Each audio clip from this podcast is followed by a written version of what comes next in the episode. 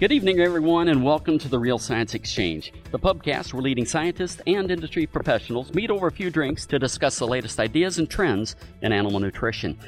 At the uh, Real Science Exchange, we like to say that uh, we, we meet in a virtual pub with real drinks. Typically, we are uh, meeting uh, on a screen. We see each other on a screen, but tonight that's not the case. We try to recreate the atmosphere that takes place after a scientific conference um, that takes place in the pub over a few drinks with uh, good friends and colleagues.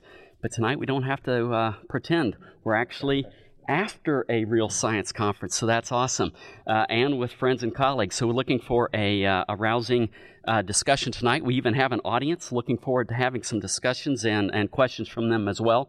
Would encourage them to participate.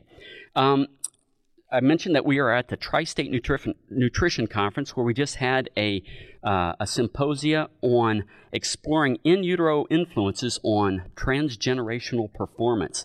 And with us tonight, with our panel, first we have uh, Dr. Jack Britt. Jack, would you mind uh, introducing yourself? Tell us a little bit about yourself, and then what are you drinking tonight?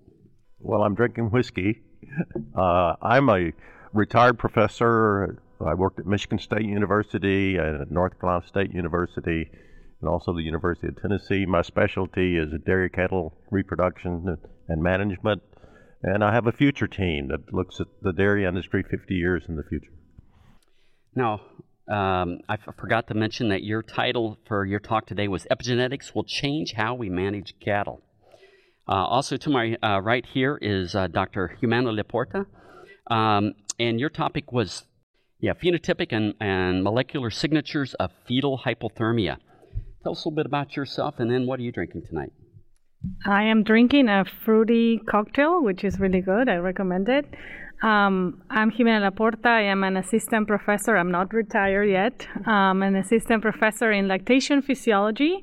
Started my career at University of Florida. Uh, spent there five years, and now um, shy of two years, I have been in, at the University of Wisconsin Madison. I noticed before you had a whiskey old fashioned. What happened with that? Is it just wasn't to your liking? It wasn't brandy, so uh, had to right. pass. Oh, Sorry. Go. Brian, we need to fix the next one. All right, and to my left, my trusty uh, and talented co-host, Dr. Clay Zimmerman. Clay, tell us a little about yourself and what are you uh, drinking tonight? So I'm the um, director of technical services uh, for Balchem's Animal Nutrition and Health uh, division and I'm I'm drinking a a Captain and Diet tonight. Awesome, sounds good. No uh, uh, cider this time. They they didn't have they any didn't hard have cider. Okay. No yeah. angry orchard, no angry clay. All right, got it. Very well. I forgot to mention Clay that your title, uh, the talk, uh, was prenatal choline supplementation's role in calf performance. Uh, next speaker is um, Dr. Eric um, Capio. No, Capio. Capio. Capia. All right, and, and your talk is a little bit different. It's, it's not uh, anything to do with dairy science, but the growing importance of choline in prenatal human nutrition. It's very interesting. Tell us a little bit about yourself, and then what are you drinking tonight? Sure. My name is uh, Eric Ciappio. I'm uh, part of the nutrition science team here at Balchem on the human nutrition side. Uh, I am drinking a Diet Coke, and the reason I'm doing that is because my wife is actually pregnant in preparation for today's talk. I think she was being very supportive and uh, so I have uh, made her the solemn promise that I will also abstain from drinking throughout the course oh, of the pregnancy. very nice, very nice. uh, you know, Team Capio. Yeah, she is on choline though. Yes, she is. yeah, copious amounts. good, yeah, good job. All right, and then our final speaker was uh, Dr. Pete Hansen. He had methyl donors and epigenetic regulation of the early embryo. Pete, tell us a little bit about yourself, and then what are you drinking tonight? Yeah, hi. I'm a professor of uh, animal reproduction at the University of Florida, Department of Animal Science, where I've been there 38 years. So I'm drinking whiskey. Uh, I've got a whiskey uh, as well, uh, Buffalo Trace. I think, you know, I heard, uh, well, actually, Jack and I had a couple Buffalo Traces last night. That's right. We were practicing for this today, right? That's what we were doing. So when I heard him order that again, I had to have it as well. Tonight's pubcast stories are brought to you by ReaShure Precision Release Choline. ReaShure is the most researched encapsulated choline on the market today, consistently delivering results to your transition cows of higher peak milk, reduced metabolic disorders, and even in utero benefits to her calf, leading to growth and health improvements. Visit Balchem.com to learn more. So, again, the uh, conference today was uh, titled Exploring In Utero Influences on Transgenerational Performance. Jack, I'm going to ask you the first question since you started us off today, but you mentioned that cows represent three generations. Can you talk a little bit about that and implications it has for dairy production? Sure. When we look at a cow that's pregnant, uh, we think about the cow as being one generation and the calf in utero being the second generation. But that calf in utero also has ovaries or testes, and they have the germ cells for the third generation. So when we're managing a herd, if the cow's pregnant, we're actually managing the next three generations all at the same time. And so we have to have a long look in terms of how those animals are going to be cared for and fed, and what kind of nutrients they receive in order for them to be healthy and productive. Mm, excellent. You know, I really enjoyed your presentation. I really like the story that you told about your twin brother. So maybe you could kind of recount that story again. Yes, I, am a twin, and twins are uh, alike, identically genetically. And if we look at their DNA, the methylation or the changes in the DNA that may occur, uh, they're absolutely the same until they're move until they move apart from each other. At three years of age, the DNA is exactly the same. At 55 years of age, uh, that I used to compare with my brother, uh, if you look at the DNA and the methylation on the DNA, it's different, significantly different among twins because their environment that they lived in over the time they've been apart has a significant effect on how their DNA functions. And I think that's a very important uh, concept that we really don't understand very well. Hmm. Now, during our pregame discussions, you had a, uh, a very interesting question for uh, Dr. Hansen. Do you want to ask that one again? Uh, we asked about splitting embryos and if they w- if we could make twins, and would the, would those two embryos, if the two cell was split into twins, would they develop the same? Right. Thank you, Jack, for that question. yeah, I don't think anybody knows. I mean, certainly we've been splitting embryos since the 60s and splitting cow embryos since the 80s. But I think our appreciation of epigenetics is much more recent. So people didn't really think about it. And if I was to guess, I would say they won't be they'll certainly be genetically identical, but there's some evidence that even as early as the two cell stage, one of the cells of the embryos inherited a different set of messenger RNAs from the egg as the other cell. So it's likely that they would have a slightly different epigenetic history once they started developing. And I wouldn't be surprised, but epigenetically they were not identical. It would be a very good experiment. Well, it's do. it's really the same as looking at young twins who are identical, right. and then looking at the same twins when they're 50 years old, and they're always different. Right. At 50 years, and always the same at two or three years. So, uh, yeah, they they probably be the same kind of uh, changes there. Yeah. yeah. Carrie, do we have any questions in the audience? Hi, Mark Fox, uh, dairy vet in Thumma, Michigan for 38 years too. And you are look just like your twin brother. So, Jack, it's awesome to have. Thank and, you. And uh, I, w- I got to know your brother very, very well, and he was a heck of a mentor. Yeah. So appreciate the whole thing. This epigenetics is very fascinating. My question is, we had Jeff Dahl do a producer meeting for us here just a couple months ago, and Dr. Dahl talked about this heat stress thing in some detail, and then the weight loss thing in a little less detail. My question comes from a transition standpoint. We still have in this country, I consider just too much transition cow disease, whether it's metritis, ketosis, DA, blah, blah, blah. That's going to reap some effects on epigenetics as well. Let me, let me start at that the transition cow disease. We do have too much transition cow disease. We think we can manage that, but I think really the long term solution to that is genetics. Is that we we need to be looking how to breed cows that don't have that big transition loss in body weight and still produce uh, lots of milk. One of the trends we see is an increase in protein and an increase in fat, which is what we really need in the industry to produce products. So maybe we can stop putting as much focus on volume and put more focus on components and uh, accomplish that goal. Jimena, we had a discussion or question there about uh, heat stress. Can you talk a little bit about how heat stress derails the mammary gland development? Absolutely. So I didn't show too much of that data today because I didn't want to overwhelm everybody. But uh, we see that heat stress during gestation, late gestation, really derails the, the epithelial cell component of the parenchyma tissue. We see less epithelial structures there that are going to become the future secretory cells.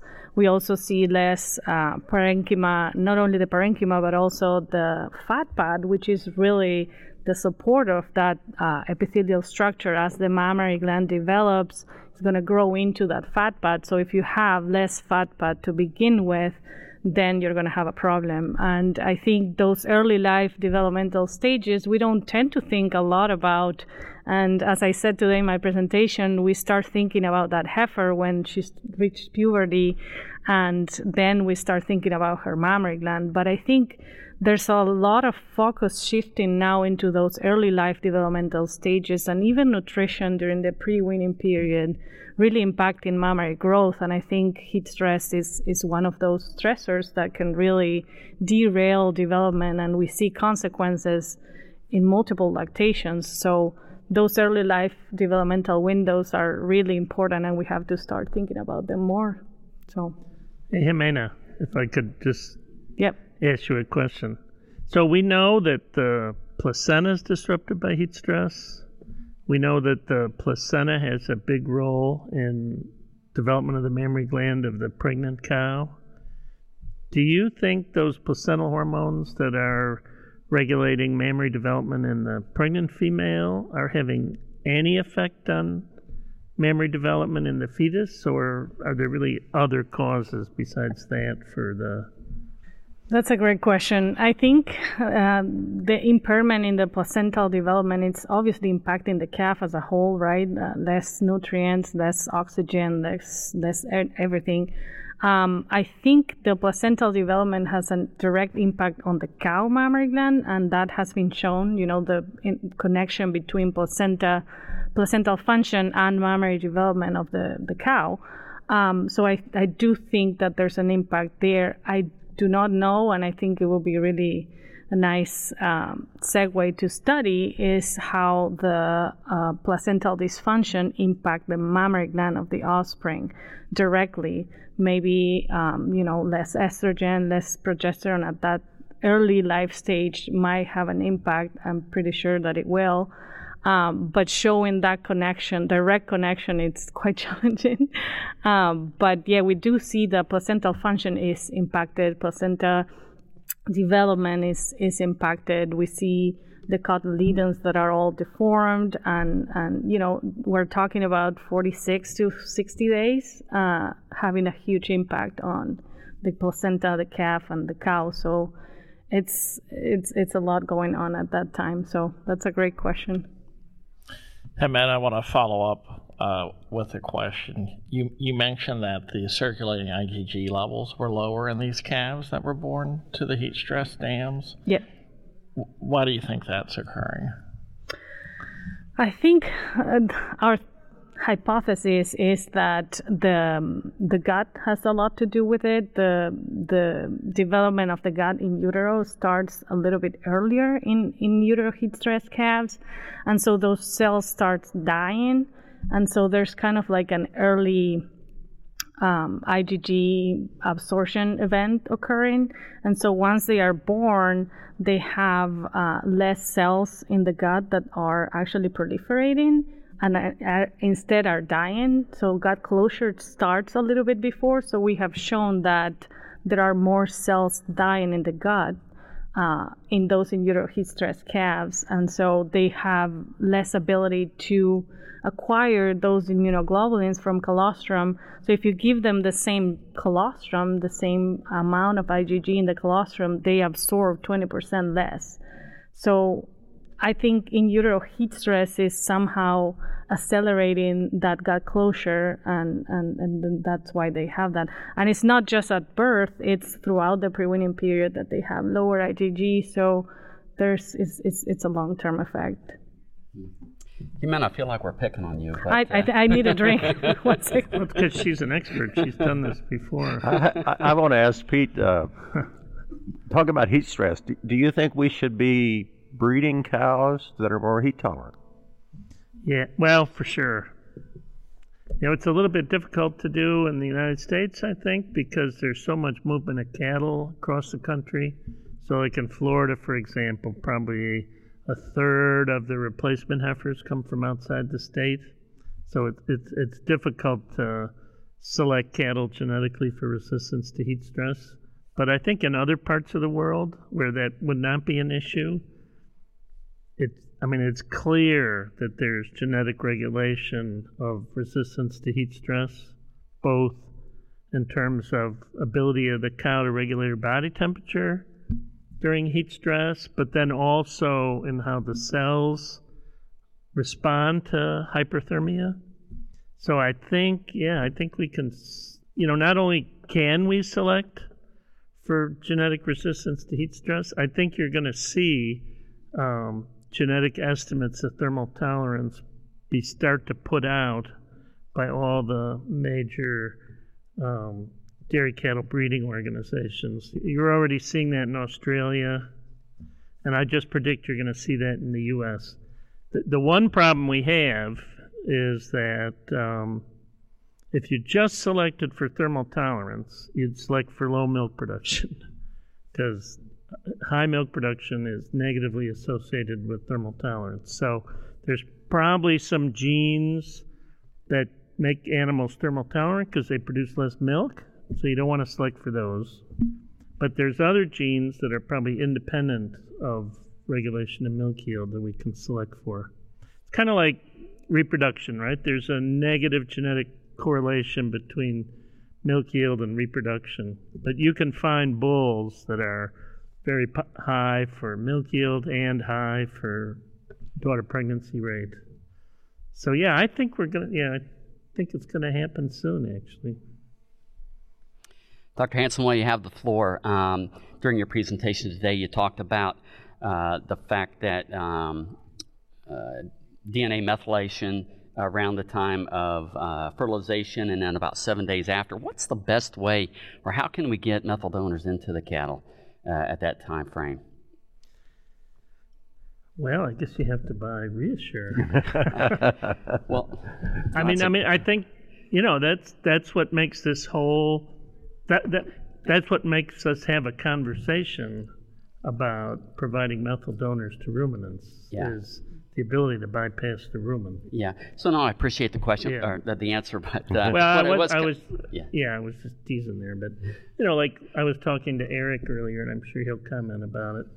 It's a lot easier to provide non-ruminants, like like women, with choline through the diet than it is uh, ruminant species. But right. you know, because of the technology we have available. Yeah. I was thinking more around timing, right? So when a cow's bred, she's around what 100 days in lactation or so, 120 maybe longer, and we're not typically supplementing choline at that time. And so my question kind of is how how how long do you have to be supplementing either, either choline or methionine ahead of uh, fertilization? If I had to guess, I think you have to supplement it at fertilization. Okay. I'm not sure that if you feed choline in the transition period, that there's that much choline stored in the body stores 70 days later to be able to influence uh, choline concentrations in the reproductive tract. You know, the same is true for methionine, where I mean, free methionine probably disappears within a couple hours after feeding, gets incorporated into tissues as amino acids. So, my, you know, it's an issue in terms of making the feeding of methyl donors practical for altering uh, properties of the calf. So I guess what we have to figure out is, you know, what is the cost of feeding the choline versus the benefit that results from whatever the changed phenotype is in the calf. What if we what if we put it in the semen? Ooh. Yeah, I think about that all the time. you know, there, there's like I study a lot of molecules that regulate the early embryo, but to inject those in a cow is really expensive, and because you, you're trying to influence the concentrations in the reproductive tract, you know, which might weigh what 10 kilograms, but you got to put it in a 500 kilogram animal to do that. So you got to administer huge doses. And, and of course, every time you touch the animal, that costs money. So if you could develop a delivery system in semen that would cause slow release of choline or other bioactive molecules, that would be great. And I, am not, I don't know anybody doing that right now, but I think. We put we put antibiotics in now. So, That's so, right. So we have other in- ingredients yeah. other than just sperm. But so. when we put antibiotic in, we want it to last 24 hours. Yeah. If we're going to put choline in or let's say IGF 1 or growth hormone, we want it to last seven days. Sure. Right? The embryo doesn't even enter the uterus until day four, day five. So we have to come up with a slow release method. And, you know, there's been a lot of, I'm not a pharmacologist, but I just heard a seminar on Thursday about the slow release uh, release of vaccine products. You know, there's a lot of pharmacology been developed to achieve slow release of molecules according to the way that you want to achieve the increase and decrease. So I, I think, yeah, there's some opportunity there that we should really be looking at. If you look um, at a moderately analogous situation, if you consider human nutrition requirements or for methyl donors during pregnancy or pre-pregnancy, the classic example that you're going to get is around folic acid for the prevention of neural tube defects, right? So if you look at the public health recommendations for that, generally falls in that women should start taking folic acid supplements about three months prior to conception, right? Reason being twofold: one is behavioral, one is physiological. One being that it takes some time for folate status or methyl donor status in this case uh, to increase, right? So hence the three months. And second is because women generally don't know that they're pregnant for the first month or so of pregnancy, and at that point the neural tube is generally already closed around like day 28. So if you take that lesson, I guess if I may hazard a guess into the dairy nutrition world, of which I've got about five hours of exposure to, so and I'm standing on stage, so I feel like I've made it. But um, if you take that lesson, I would argue that if you take the lesson from human nutrition, it would be that having adequate nutrient supply from the moment of conception on is probably best practice. Whether that's technically feasible, and I'm sure there's a lot of logistics that I'm, I'm not appreciating, I'm sure, but but I would argue that would probably be best practice in a perfect world from a solely epigenetic perspective. Yeah, thank you for that, Eric. Why don't you give uh, the audience, uh, at least the ones that weren't here today, kind of just a real brief overview of what you talked about today and why in the world is a, a human uh, dietitian on a dairy nutrition panel? Do you get a, non, a lot of non-human dietitians giving uh, speeches on stage? Um, no, so my talk was a lot about uh, about the role of choline in human prenatal nutrition, specifically around uh, adjusting cognition in the offspring. So we have um, at Balchem we've sponsored a lot of trials on women who have supplemented with choline during pregnancy, and we've demonstrated that there are significant benefits for offspring cognition uh, as early as uh, four to 13 months of age, and that lasts all the way up to thir- up to age seven. Um, so a lot of really interesting stuff going on around this really critical window of time when nutritional impacts are very strong. Hmm. Very interesting. So, how how different were the differences? Right. I mean, I, I saw the graphs, but I, I, didn't know. Uh, how do you measure that? Were they were they compelling? I guess that would be a word I would I would, would describe it as, or were they marginally compelling? No, so in infants, uh, you did see a significant difference in uh, what they measured effectively was a reaction time test. And so you do see some significant differences there. Now, on a clinical perspective, I mean, it's always difficult to try and assume how that might translate in terms of infant behavior because that's such a, a, subtle finding in a sense. But at the same time, these small differences that are set up can have associations with behavior later in life that are more measurable and more practical to see.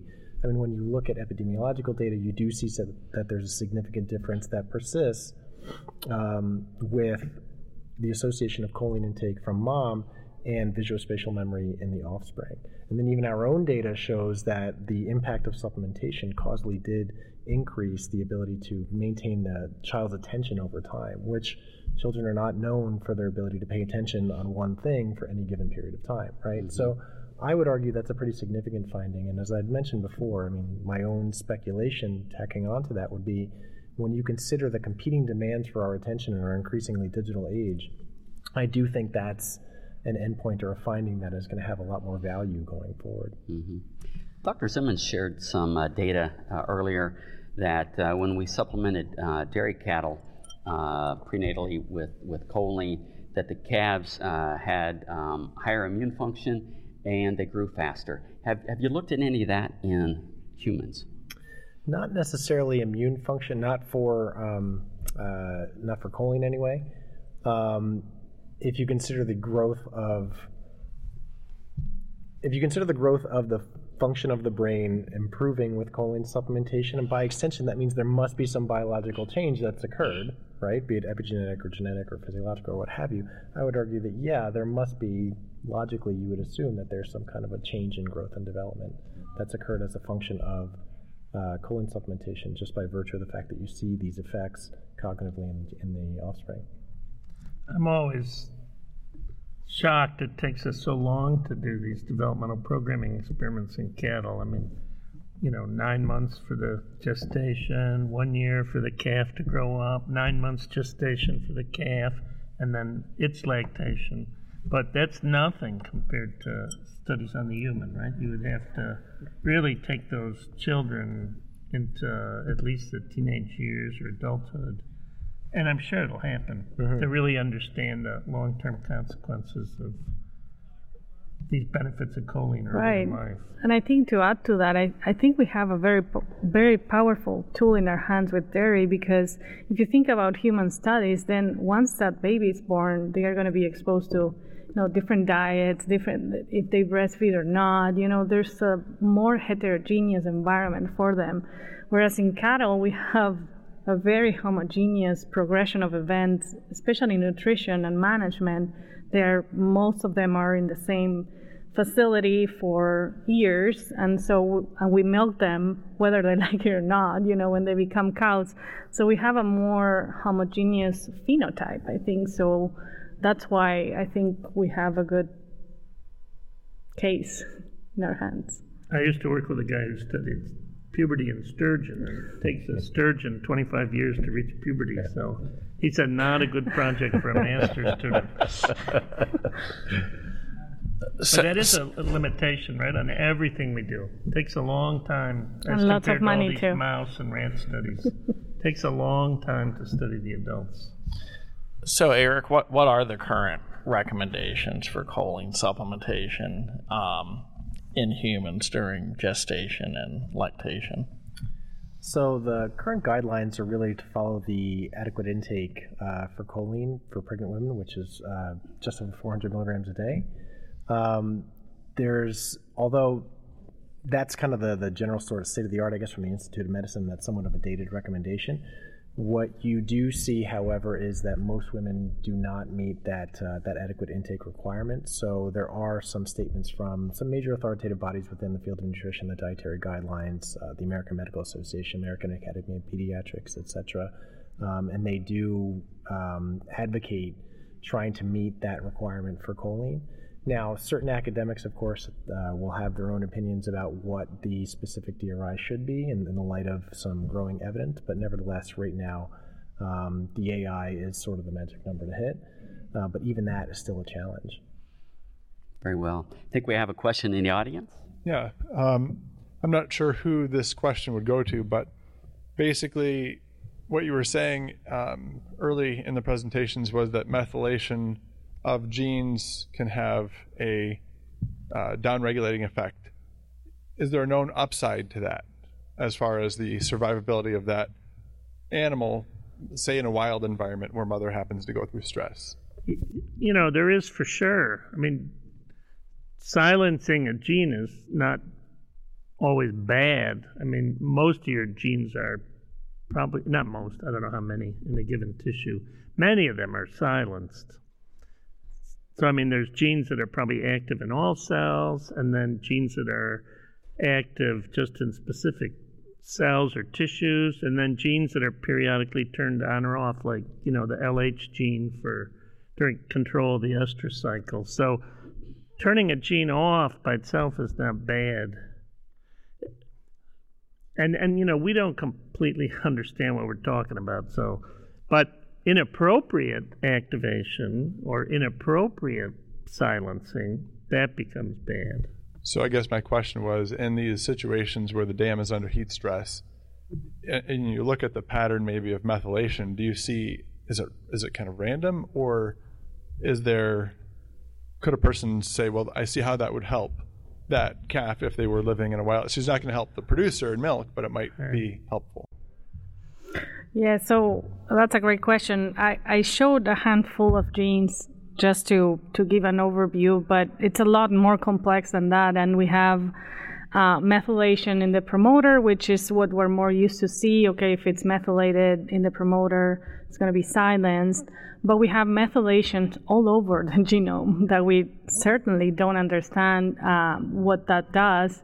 Um, and we have methylation in in introns, um, and there's a lot more research coming from the human side showing that methylation, even in introns, is quite important in regulating uh, gene expression. And so it is a lot more complex. And uh, some of the genes that I showed are methylated in the promoters. Um, and so, therefore, we, we assume that they are going to be silenced. But obviously, we have to show that and we have to prove that and we have to see what are the effects. We show phenotypes that relate to something bad, you know, um, so that heat stress, um, silencing some genes, exerting a negative phenotype, because every, everything I showed is could be considered negative, right? Um, but yeah, I think it's a lot more complex, and this panel can really talk more about that. But um, methylation, not only in the promoters, exist, and do we know is it one cytosine, two cytosines, three cytosines that needs to be methylated to, to see an effect? And so I just want to bring that to the table that we, we certainly don't understand a whole lot on what direction do we go with this methylation. So, I mean, the father of this field is Sir David Barker, also from University of Southampton. And he studied all these children who were fetuses during the winter in 1944 in Holland, and so their mothers were starving. And when they became adults, they had all sorts of increased disease incidence, increase, especially metabolic diseases like diabetes, cardiovascular disease.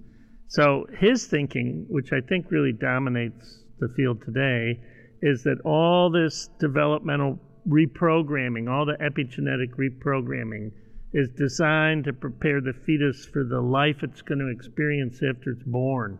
So maybe it, it thinks, oh, I'm going to be in a really hot environment. I have to turn these genes on and these genes off.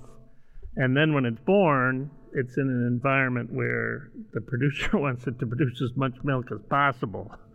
And, uh, you know, I think there's some of that in developmental programming, that it is not a error it is uh, adaptation. It's just that when we try to fit it in the production system, it, it becomes um, undesirable. There are different theories, uh, different names, silver spoon hypothesis, thrifty phenotype hypothesis, that depending on what the environment was in utero, whether that's going to help out or it's going to become a negative uh, fitness adaptation to the animal. So, yeah, I guess my last part of that question is: Do you is there anybody who's looked at whether it affects genetic recombination?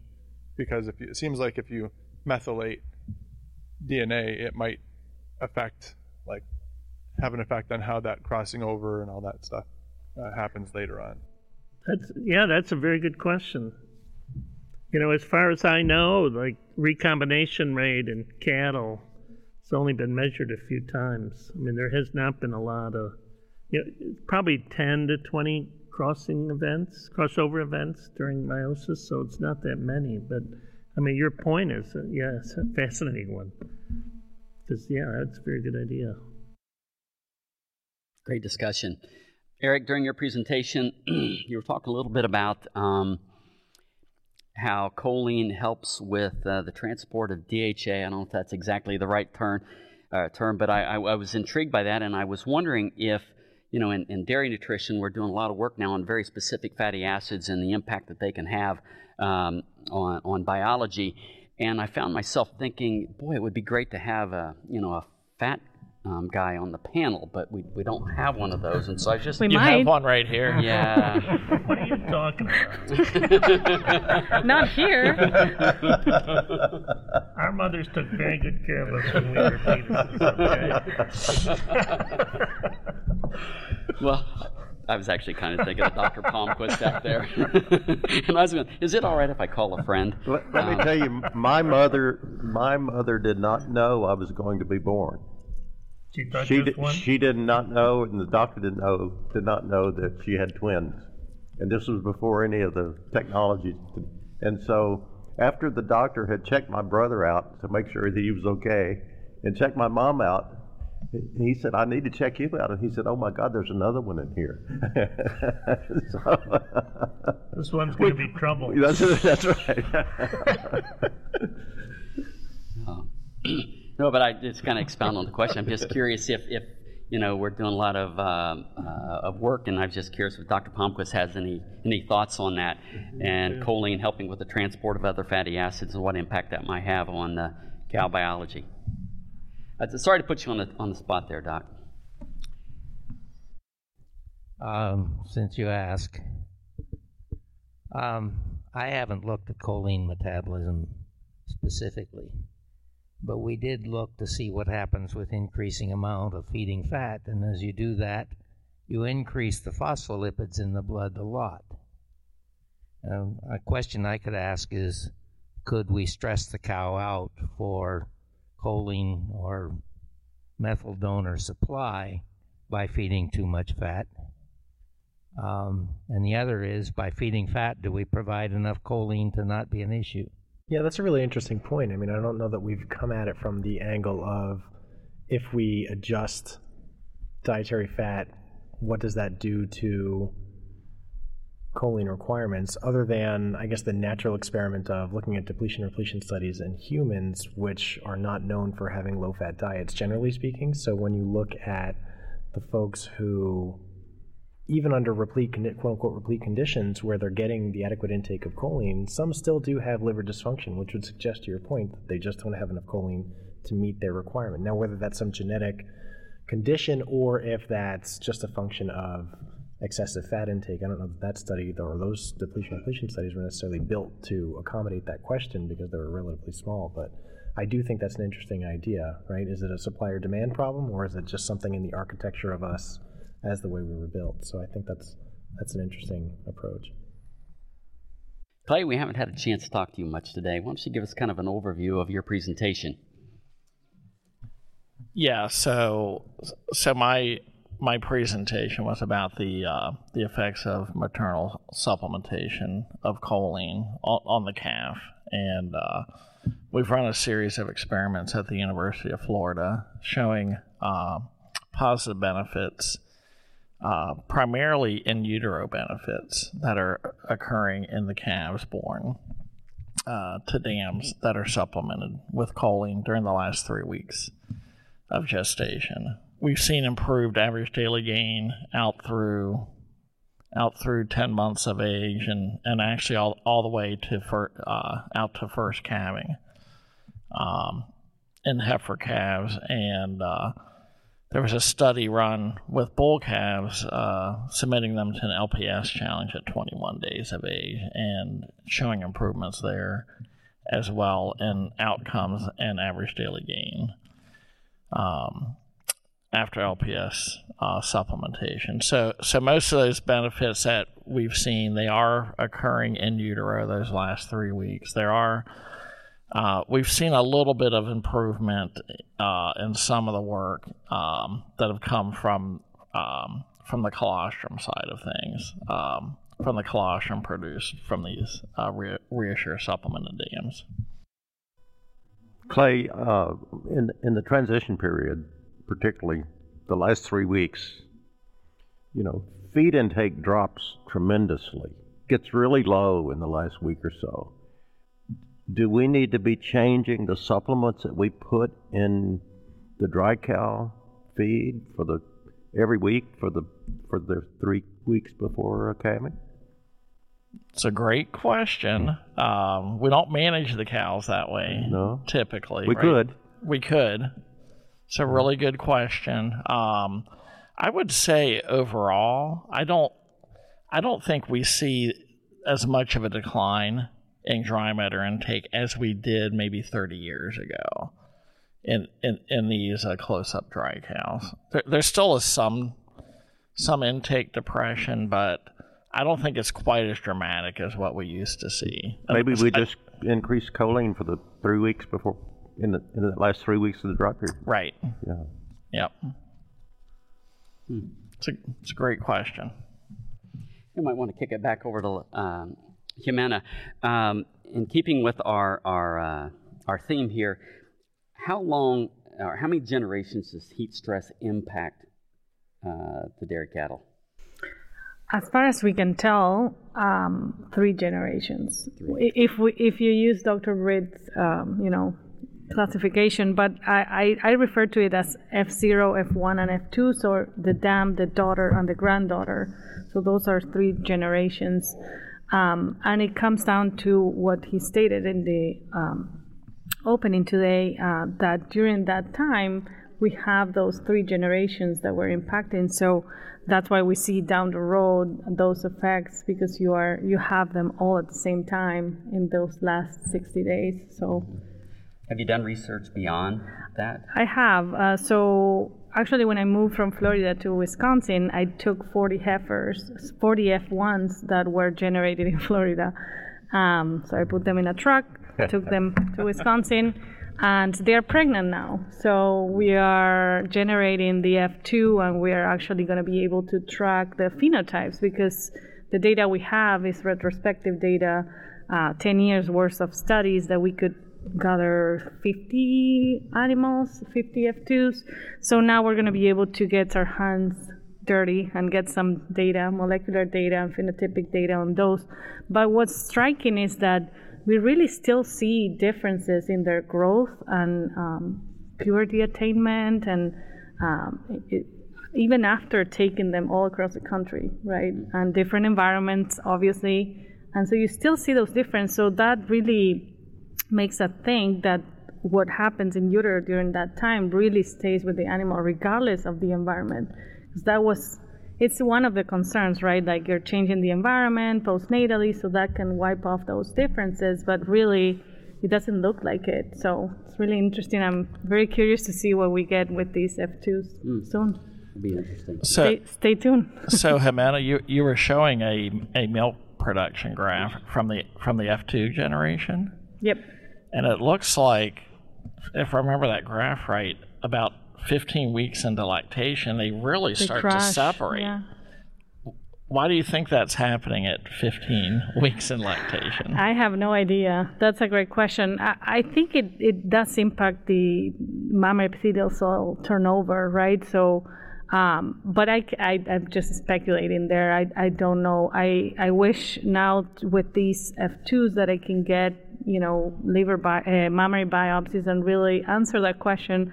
But I do think that it's impacting the ability of those cells to proliferate and that's when you see that crash that persistency really um, affected they reach the peak and then they just crash so So I mean, you get effects of heat stress that extend into, you know, transgenerationally.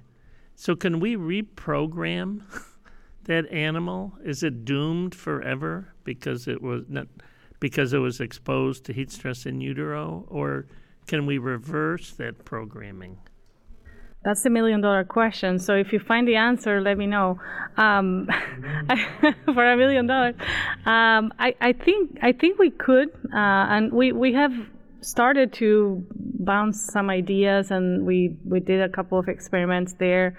Um, the first thing we did was uh, to cool the heifers that were born to heat stress cows, right? Uh, dry cows. So we provided the opposite environment to those and say, okay, if, if you cool them once they uh, are born, it's going to be okay. They will just recover. But we didn't see that. Actually, we see uh, that they don't recover. They do respond to the cooling treatment uh, physiologically, so they, they, they respond to that, respiration rates and temperatures. But the growth that um, the, the body growth is not recovered. So even at weaning, we still see that difference right there. Um, obviously, we can improve the cooling methods. Uh, we can try different nutritional um, interventions. So we're we're starting to work on that, but it seems like it's it's it's difficult, but it's we have to keep trying, right? But I think that uh, those effects that we see long term, they are gonna be there, but we just have to find how to wipe them out. so there's a 10% reduction in birth weight mm-hmm. and and those calves that are born to the heat stress dams. How much of that is due to the five days shorter gestation? That's another million dollar question. I'm going to get rich today. Um, I think five days it's it's pretty uh, significant for growth. Um, I've seen work in pigs that they are uh, inducing uh, parturition uh, at different times, and they see how the the growth of the piglet it's impacted by that.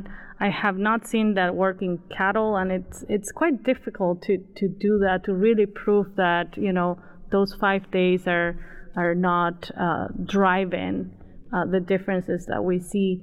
Um, but yeah, I, I, I have no, I don't have a firm answer to that if, if that's really a big deal.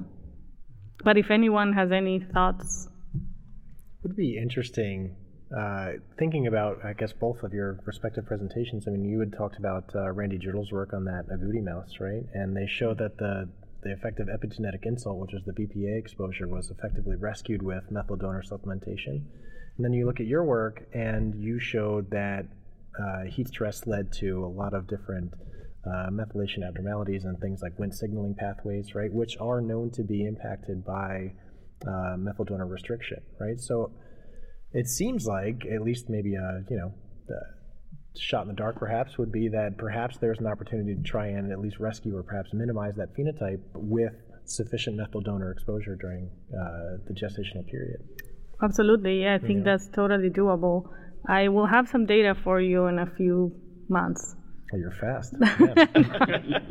Currently working on that, but yeah. I mean, the, the the thing with this is that when you impact methylation, you don't know what direction it's going to go, and and so what we have is the phenotypes, and then we look back at what genes are methylated. So I I think we have to try and see what happens but I, I, don't have a firm hypothesis of it's going to impact this or this gene. I wish we could do that, um, but I don't think we're at the point where we can yet.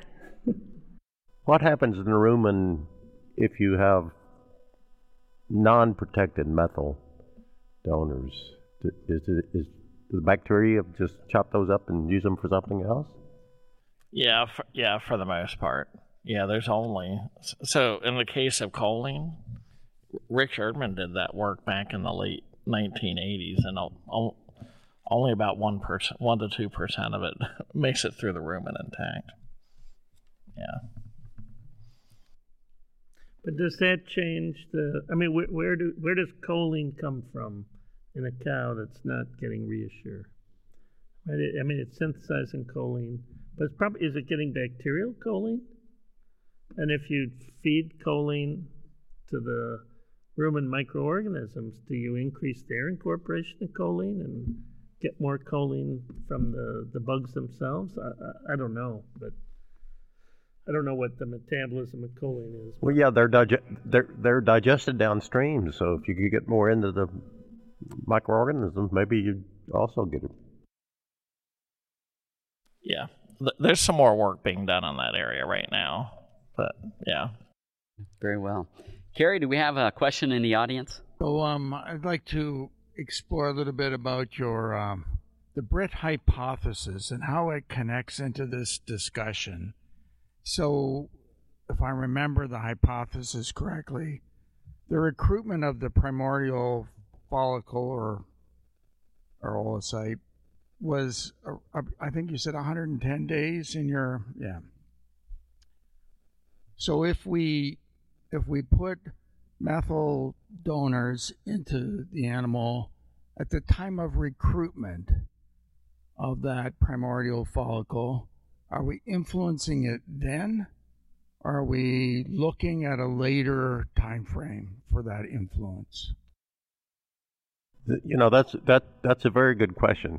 Um, just as a as a basic uh, acknowledgement, all of the follicles or all the eggs that a cow will ever have occur when she's a fetus. I mean, it reaches a maximum of maybe when she's in the sixth month of pregnancy and starts going down from then on. Uh, so those resting oocytes, or resting follicles, if you will, are activated, and we don't really know why. Why do we have some activated and some not activated? You know, we've got we've got two or three cycles of activated follicles every three weeks or every week, and um, I think the methylation is really associated with once the oocyte reaches the stage of ovulation. Now it can it, it can be damaged during that development, and maybe if we backed up, if we just fed higher levels or had had our higher levels of choline the the whole time it developed, but it takes about 100 and 100 days, 110 days, and that that's kind of similar among several species, not mice, but but larger species. Uh, so um, I, I think the critical period is just at or during fertilization and its first five or six days of development, as as Peter has mentioned. That that's the critical period. Yeah. I have a comment on, on that because we, we, we say, you know, the effects on the second, on the F2s are due to the potential, of, talking about heat stress, but impacting that resting oocyte that will become the, the F2, right, the second generation. But during fertilization, you both talk about that those effects are wiped off, those epigenetic marks. Most. So that's that's my question. Um, are some of them immune to that wiping off. Uh, so that's the only explanation I see on why we see um, those effects in, in the granddaughters. You know, there's a few genes, the imprinted genes, where only the father's copy or the mother's copy is expressed. So even though you inherit copy from daddy and copy from mommy, depending on the gene, only the father's copy or the mother's copy is expressed. So the epigenetic mark that, let's say, silences the father's copy, that gets inherited. So um, there, it's not a complete erasure. And, you know, for, I showed those large calves. A lot of people think those are imprinted genes that are being dysregulated. So there, there is some inheritance. It's not really well understood. Is it all just the imprinted genes or is it other genes? But it's not com- the only time it's completely wiped off is in the primordial germ cell, which is the you know when Jack talks about the fetus has an ovary or the fetus has a testes, those primordial germ cells before they become oocytes, before they become sperm, they have all their marks wiped off. And that, and that's the, the, only time when that happens. In the cow, that's about the uh, fifth month of pregnancy. When, yeah. when, the fetus is about five months old, it'll have a maximum number of uh, germ cells. Dr. Hansen, for the audience that wasn't here, can you talk a little bit more about those large calves? It's it's not necessarily a good thing, right? It's a it's a very bad thing. Yeah, it, it's a so, so I do IVF, right? And so we produce embryos in vitro in a very artificial environment. We, we provide all the salts, sugars, amino acids. They're living on plastic instead of in a oviduct and uterus. And amazingly, usually the off, I mean, I shouldn't say usually, many of the embryos that are formed from that um, can establish pregnancy a little bit lower rate than uh, for embryos produced in the cow and and develop normally and produce normal offspring. But maybe 1% of the time um, fetal development is greatly disrupted especially development of the skeletal muscles probably the, the skeleton and you get this large offspring syndrome, it's called, or abnormal offspring syndrome, where the calves are probably about twice the normal size. So, I mean, we, we've had 130 pound Senepol calves born this year. You know, huge, twice the size. And um, they're not, that's the most obvious phenotype. They're really big. But they also have other characteristics. You know, they're their forelegs are bent. Sometimes they have a very big tongue. And that is uh, reminiscent of a syndrome in humans called Prader-Willi syndrome, where uh, fetal development's abnormal. There's a lot of severe mental retardation associated with that uh, syndrome but also the children have you know, really big tongues. And it seems to be an imprinting error that uh, this one imprinting center that controls these genes that cause Prader-Willi uh, are abnormally regulated. And that disease is more common in babies, human babies born from IVF. So some people think, I mean, we don't really know. Some people think that what happens with the large offspring syndrome is similar to Prader-Willi, that there's some imprinted genes that don't get epigenetically regulated correctly. And it's a IVF problem, in vitro fertilization problem, but Rocio Rivera at University of Missouri, she's really studied this disease and, you know, she's talked a lot of veterinary conferences. And now she has veterinarians sending them pictures of large offspring produced by natural mating or produced by artificial insemination. So it's probably like Prader-Willi, where it, it's more common in IVF, but it still occurs in the absence IVF. Probably large offspring syndrome. It's just rare, but it does occur after natural mating or AI. And I'm just guessing that it's an imprinting error. Tonight's last call question is brought to you by NiaShure Precision Release Niacin. Niacin is a proven vasodilator for heat stress reduction and a powerful antilipolytic agent for lowering high blood NEFA in transition cows. Protected with Balchem's proprietary encapsulation technology, you can be sure it is being delivered where and when your cows need it. Learn more at balchem.com slash niashure. We're getting close to the end of our time here. I want to yeah, really close. Thank you. And don't if you all saw that. The lights did flicker. That is last call. Um, and as part of last call, what I'd like to do is ask each of you to kind of share two things. One is uh, give us an idea of something you learned today from one of your fellow speakers. Uh, and, and, then two, give us an idea of something that uh, the nutritionists, veterinarians in the audience today, uh, listening as they're driving down the road to the podcast, what can they do uh, what, uh, from things that you guys learned today that they can take home and use at their dairy farms tomorrow? And why don't we start with you, Pete? well, I mean, I think what they can use is really what Jimena is going to talk about. I mean, Jimena probably has the best example of the importance of developmental programming for for uh, dairy cattle production. You know, don't heat stress. We always ignore the dry cow, put her out in the middle of nowhere. That's dumb.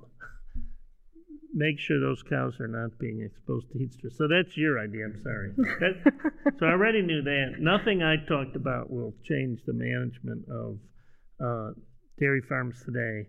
But I will say the one thing I think we've learned is there's a role for dairy nutrition in developmental programming. We haven't worked it out yet, but I think in the future you're going to see products designed for dairy cattle that not just increase the cow's milk production, but regulate how it develops in utero. So I, I think that's my take home message. And what did I learn? I really enjoyed your talk, Eric. Um, just to show the, the range of effects of choline and, and probably other molecules like choline, that it can have pretty profound effects on the function of uh, different organ systems and certainly central nervous system for humans is of utmost importance. Um, I, I, learned probably more than anybody. I think uh, since this is my first exposure to the to the dairy nutrition world. But I think what I what I've got a greater appreciation for now is just how impactful the role of early life nutrition really is, and that's a that's not a human specific phenomena. That's something that is, I think, just just conserved across all mammals. Um, and, and, I think we're really only scratching the surface with this too. I mean, we all talked, you know, in some way, shape, or form about methylation, but that's only one avenue that epigenetics plays a role. I mean, um, even our own work with choline shows that choline deficiency can lead to aberrant microRNA expression. That's something that is is just, I mean, still super new. I mean, microRNAs were only discovered in what less than 20 years ago. So, I mean, the imagine where we're going to be in 20 years and what the how we'll be able to describe this relationship between nutrition and epigenetics. So I would say, I mean, if I was to, to give some really 10 million foot high advice to a dairy farmer, I would say that um, paying attention to adequate nutrition, be it, you know, for humans that are working uh, working in your operation or for the dairy cattle that are there is incredibly important. And I think that preconception gestation time is probably the most impactful time to pay attention to nutrition at any point in the lifespan. Mm-hmm. Well said. Clay? So the take homes from mine, um, we, we've known for years now, uh, certainly two buckets of benefits to um, supplementing ReaShure to transition cows, increase milk and milk component yield, and improve liver health and overall health outcomes. But the um, the third benefit we're finding now is is impacts on that developing calf. Um, that's happening the, the last three weeks of gestation. So those are the take homes from mine. As far as as far as what I learned today, um, I as far as Pete's uh, presentation, we, we do need to figure out how we can uh, properly supplement these methyl donors during during um, the the time of fertilization and conception. Mm-hmm. Yeah, thank you for that, Clay. Jimena. Um, I learn a lot too. I, I learned a lot about the large offspring syndrome, which I think it's fascinating to think that um, methylation can cause that and and I think that's really a fascinating topic. I did learn a lot about choline, just other than being a methyl donor, all the things that it can do. So uh, there's there's a lot there. As far as boots on the ground for my research, I think Pete summarized it very well. So thank you for that. Um, I think just looking at the dry cow, and if you know Jeff Dahl, he has been saying this for many years: cool your dry cows, cool your dry cows. I think now we're understanding what the mechanisms are behind all these phenotypes that we see. And I think getting uh, a better idea on, on how these things work will enable us in the future to manipulate them. Uh, and it will take years. You know, we're in, in the midst of understanding how, how they work, but sometimes when we say programming or manipulating, people get a little um, upset. But I, I, think those are the things that are going to come in the future. We know the genes. Now we know how to. Now we need to learn more how to manipulate them uh, to our benefit and to get uh, positive responses. So managing that dry cow, not just we, we show that cooling can revert all these phenotypes that I showed, but also nutrition uh, or a combination of both. maybe it's not one thing or the other. Maybe it's the two of them. And so yeah, just looking at your dry cows and those three generations that you are impacting. So next time you think about a dry cow, think about three generations, and hopefully you don't forget about that. Yeah, thank you for that. We're gonna let you end it. Uh, I would say in 20 years we will have a net merit for epigenetics, just like we have a net merit for genetics for uh, all of our breeds of cattle uh, and other species. And and I also learned how important a simple compound like a methyl group can have a huge influence on the biology of the animal. I think that's an important that we look at all, all the big things, but we also need to look at the little things. Methyl groups are extremely important. So thank you for this opportunity. Uh, thank you for that, uh, guys, ladies. This has been a treat. Uh, you know, the the real sci- the inspiration for the Real Science Exchange has been conversations just like this that I've been participant uh, participant of over the many years. Whether it's been at the Tri-State, the Cornell Nutrition Conference, ADSA, uh, it's it's met all my expectations. Uh, this has been a lot of fun. I really appreciate it. I want to thank you, you guys, for for participating today. I want to thank the organizers of the Tri-State Conference, one of the best there is out there. I also want to thank our loyal listeners. Uh, we really appreciate you. We appreciate uh, all the kind comments that you, you give us, and we hope to see you next time here at the Real Science Exchange, where it's always happy hour and you're always among friends. Cheers. Cheers. We'd love to hear your comments or ideas for topics and guests. So please reach out via email to anh.marketing at balchem.com with any suggestions, and we'll work hard to add them to the schedule. Don't forget to leave a five star rating on your way out. You can request your Real Science Exchange t shirt in just a few easy steps. Just like or subscribe to the Real Science Exchange and send us a screenshot along with your address and t shirt size to anh.marketing at balchem.com. Balchem's Real Science Lecture Series of webinars continues with ruminant focused topics on the first Tuesday of every month, monogastric focused topics on the second Tuesday of each month, and quarterly topics for the companion animal segment. Visit balchem.com slash realscience to see the latest schedule and to register for upcoming webinars.